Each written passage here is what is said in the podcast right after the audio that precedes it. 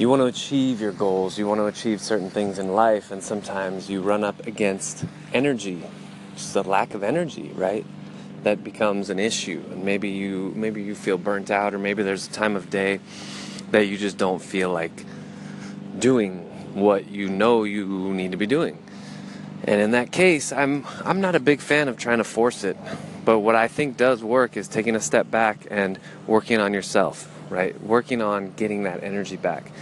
Energy is not just about you know actually having the physical energy. It's also very emotional and you know your thought patterns that are running through your head will to a large degree determine how much energy, how much intensity you bring to something. So, I want to offer this to you today that the, bo- the, the body and the mind are the same thing. If you don't have energy, there are thoughts running through your head that are low energetic thoughts. At the same time, your body is probably not moving very much. You're not moving your body very much. So, most likely, if you say you have low energy, you've probably been sitting for the last couple hours. You have not been, you know, moving, walking, uh, you're also probably wearing shoes, which means that you're not able to kind of stretch your toes and move your toes. And believe it or not, that's huge. I mean, foot movement is huge. So, I encourage you, and, and this is one strategy that I'll give you um, as far as practical things you can do. Get outside if you can. If you can't, then obviously you just do what you do the best you can with this.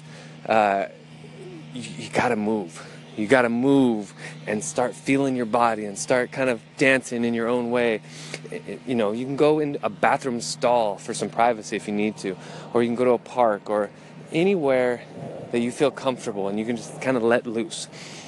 You know, let loose, let your body go and let, you know, kind of just let everything open up. You know, sometimes we get so buttoned up, and by buttoning up yourself and doing your protocol, you, you lose that sense of vibrancy that we had when we were kids.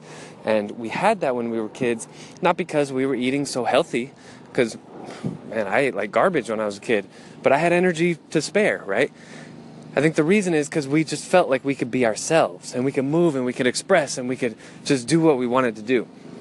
So try to inject at least a little bit of that into your day to day life. And if you do hit kind of that, you know, you're feeling a little bit blue, try that out.